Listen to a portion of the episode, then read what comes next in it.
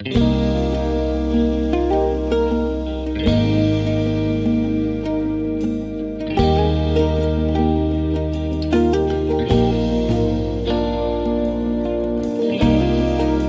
chlebem živ je člověk. Bible prostě mluví.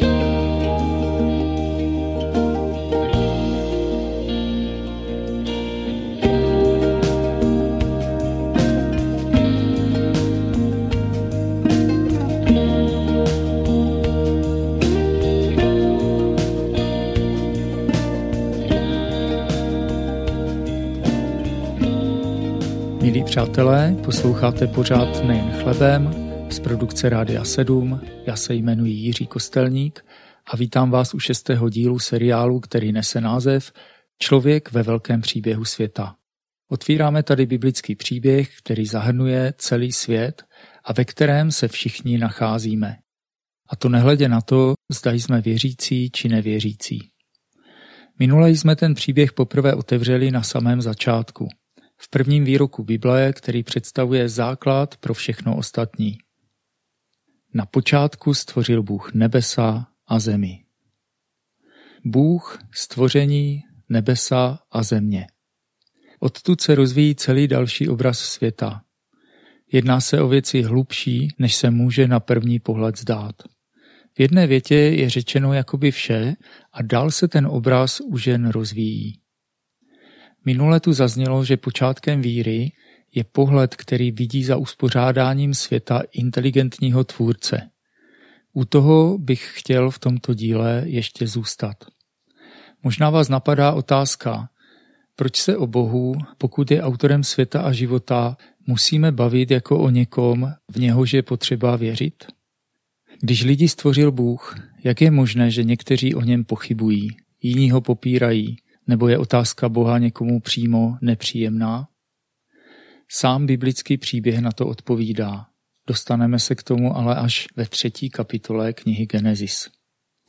V božím stvoření je odpor k Bohu skutečně něco, co žádá vysvětlení. Je to podobný fenomén jako třeba antisemitismus. Ten je ve svém celosvětovém rozsahu tak iracionální, že to odolává snahám odborníků to nějak rozumově vysvětlit. Nakonec stejně musíme uznat, že je to zvláště duchovní záležitost kolem Bohem vyvoleného národa. I Ježíš vysvětloval zášť vůči vlastní osobě a svým následovníkům jako duchovní věc, která nemá přirozené vysvětlení. Řekl, kdybyste byli ze světa, svět by miloval to, co je jeho. Že však nejste ze světa, ale já jsem si vás ze světa vybral, proto vás svět nenávidí. Právě tento týden jsem slyšel o jednom starém muži, který umírá a hrozně se bojí, co bude po smrti. Ale o věčném životě a naději v Kristu nechce ani slyšet. To ukazuje na to, že je to dokonce silnější než smrt. Epištola Římanům v Novém zákoně obsahuje důležitý text, který se týká toho, o čem mluvíme. Je to v první kapitole od 18. verše. Boží hněv se zjevuje z nebe proti každé bezbožnosti a nepravosti lidí, kteří v nepravosti potlačují pravdu. Protože to, co lze o Bohu poznat, je jim zřejmé. Bůh jim to zjevil. Jeho věčnou moc a božství, ačkoliv jsou neviditelné, lze totiž od stvoření světa jasně vidět, když lidé přemýšlejí o jeho díle, takže jsou bez výmluvy. Podle tohoto slova Každý, kdo se rozhlédne po božím stvoření, nemůže přehlédnout, že vše, příroda, život, vesmír, je vytvořeno s ohromnou inteligencí a moudrostí. Toto neverbální sdělení, na které koukáme, je dokonce silnější než slova. Proto nikdo nemůže poctivě říct, nežil jsem pro Boha, protože mi o něm nikdo neřekl. Vždyť nebesa vypravují o boží slávě, obloha vypovídá o díla jeho rukou, říká žalmista v 19. žalmu. Boží slávu a moc nelze přehlédnout.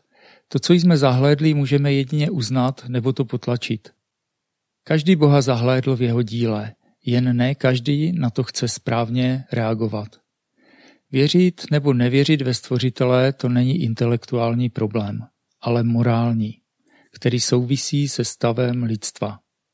Člověk může být i vědec, může pozorovat ty ohromné zázraky stvoření, žasnout nad jejich dokonalostí, ale uznat Boha, to vám zasáhne soukromý život. Celý problém je v tom, že věřit znamená nějak se k Bohu postavit. Třeba ho uznat, pokořit se, mít další otázky a nějak té skutečnosti podřídit život. Mnohem snadnější cesta je držet se názoru, že Bůh není. V otázkách o Bohu nakonec nikdy nejde o názor, ale o způsob života. Bezbožnost to není deficit poznání Boha, ale je to životní styl. Náš text v listu Římanům pokračuje. Ačkoliv poznali Boha, neoslavili ho jako Boha, ani mu neprojevili vděčnost, nýbrž upadli ve svých myšlenkách do marnosti a jejich nerozumné srdce se ocitlo ve tmě. Když zavrhneme Boha, co zůstane? S Bohem zavrhujeme i smysl stvoření, smysl života, jakýkoliv inteligentní plán, jakýkoliv smysluplný řád. Na jakýkoliv morální požadavek pak můžeme říct, a kdo to řekl? Je to přirozeně cesta do marnosti a tmy. Ve tmě je člověk zmatený a dezorientovaný. Může jen bezcílně bloudit v pomíjivých věcech, ve kterých ani nedává smysl vůbec nějaký smysl hledat. Epištola Římanům dál o lidech, kteří v sobě potlačili myšlenku na Boha, říká Tvrdí, že jsou moudří, ale stali se blázny. Tento text mezi řádky říká, že musí existovat možnost popírat Boha a přitom vypadat moudře. Kdyby taková možnost nebyla, byla by víra nutností, ale to Bůh nechce. Aby víra, láska a úcta k Bohu zůstaly aktem dobré vůle, musí existovat i snadné únikové cesty pro rozum lidí, kteří Boha odmítají. Bible však o nich říká, tvrdí, že jsou moudří, ale stali se blázny. Náš text z listu Římanům pokračuje, jak to bláznovství, které popírá Boha, nakonec prakticky vypadá. Zaměnili slávu neporušitelného Boha za spodobení obrazu porušitelného člověka, ptáků, čtvernožců a plazů. Vyměnili boží pravdu za lež, kořili se a sloužili tvorstvu více než stvořiteli, jenž je požehnaný na věky. Toto je přesný popis modlářství. Obdiv, který měl být namířen vzhůru, je zaměřen dolů. Na místo slávy neporušitelného Boha lidé uctívají podobu porušitelných tvorů nebo i člověka. Modlářství je čistě biblický pojem, který původně označoval pohanské uctívání model. Komunisté v tom excelovali. Byl to kult uctívání strany v čele s mumifikovaným soudruhem v Kremlu, různých pomníků a hesel. Pamatují si na provolávání, ať žije první máj. Tehdy jsem si s mávátkem v ruce skutečně připadal jako blázen. Ale i současná doba má svoje modly. Nový zákon v listu Koloským píše o lakomství, které je modloslužbou. Materialismus to je současná podoba modlářství. Ježíš také mluví o mamonu, kterému lidé slouží raději než Bohu. Hezky to bláznovství Bible popsala. Všechno je jako na hlavu postavené. Lidé vyměnili skutečnou slávu, před kterou není ostuda se sehnout, a namísto toho se hrbí a slouží tvorstvu víc než stvořiteli. Náš text zajímavě pokračuje dál. Proto je Bůh skrze žádosti jejich srdcí vydal do nečistoty, aby navzájem zneuctívali svá těla.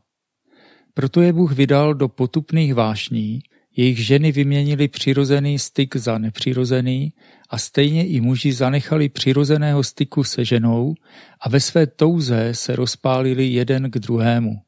Muži s muži páchají hanebnost a sami na sobě dostávají zaslouženou odplatu za svoje poblouzení. To je nesmírně zajímavá souvislost. Modlářství je totiž na jiném místě v Biblii nazváno jako duchovní smělstvo. Smělstvo vůči tomu, který nás stvořil. Aby člověk sám na sobě poznal a zakusil, co provádí svému stvořiteli, když je mu nevěrný s modlami, Bůh obrátil tyto věci na lidskou hlavu – Nechal tuto perverzi vstoupit i do mezilidských vztahů a zasáhnout člověka na tom nejcitlivějším místě, v jeho intimních vztazích. Tak lidé zakouší důsledky smělstva na vlastních tělech. namísto krásných rodinných vztahů, smilstvo, homosexualita a další zneuctívání vlastních těl. To, co dnes zaplavuje naší kulturu, není požehnání, ale prokletí. Podle Bible to není vysvobození, ale otroctví. Přes všechnu snahu vidět v homosexuálním soužití rodinu nelze. Z toho se děti nerodí. Já nejsem aktivista ani bojovník proti těmto trendům. Vždyť je to Bůh, který rozhodl, že vydá lidi na pospas jejich smýšlení. Jen ukazují z písma, jak ty věci souvisí. S tím, jak z naší kultury vymizela úcta k Bohu, do ní vstoupila nejprve sexuální revoluce a rozpad rodin, pak revoluce sexuálních menšin a nakonec genderová ideologie a s ní ten největší zmatek v lidské identitě, který kdy lidstvo zažilo. Ty věci patří k sobě. Bezbožný svět nabírá tuto tvář. Je to jako přímá úměra. Prázdné místo po Bohu nezaplní šťastné věci. Jen si říkám, jak pravdivý je dnes ten 2000 let starý text. Když Bůh vydává člověka na pospas, může to mít jen jediný dobrý důsledek, aby se lidé v pokání navrátili k Bohu. Zbytek textu z listu Římanům pokračuje nešťastnými věcmi, které naplňují prázdné místo po Bohu. Právě tak, jako lidé neuznali za dobré poznávat Boha, vydal je Bůh neosvědčené mysli, aby dělali, co se nesluší. Jsou naplněni veškerou nepravostí, smilstvem, ničemností, chamtivostí, špatností, jsou plní závisti, vraždy, sváru, lstí, zlomyslnosti, jsou donašeči, pomlouvači, Bohu odporní, spupní, domýšliví, chlubiví. Vymýšlejí zlé věci, neposlouchají rodiče, jsou nerozumní, věrolomní, bezcitní a nemilosrdní. Trefná definice světa, ve kterém žijeme. Co myslíte? Náš text v epištole Římanům končí slovy. Ačkoliv poznali boží ustanovení, že ti, kdo dělají takové věci, jsou hodní smrti, nejen, že je sami činí, ale dokonce to schvalují i jiným, kteří je dělají. Není divu, že Bůh, který je dárcem života, do toho svůj život dál vlévat nechce. Proto se zde mluví o smrti. Smrt, která stíhá lidstvo už od první generace, je boží ustanovení, které pomáhá nalézt cestu k pokání. Ani přesto se však někteří nezastaví a cestu smrti schvalují i svým blízkým, i svým dětem. Nejednou jsem slyšel, že rodiče se trápili, když jejich syn bral drogy, ale když se stal křesťanem, vyhodili ho z domu. Všechno v životě záleží na tom, jak se postavíme k té první věci, kterou čteme v prvním verši celé Bible. Na počátku stvořil Bůh nebesa a zemi.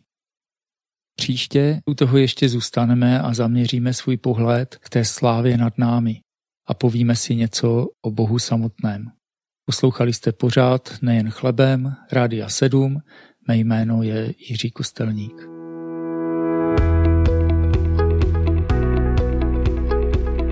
Podcast vznikl na Rádiu 7, které žije z darů posluchačů. Pokud nás budete chtít podpořit, budeme rádi.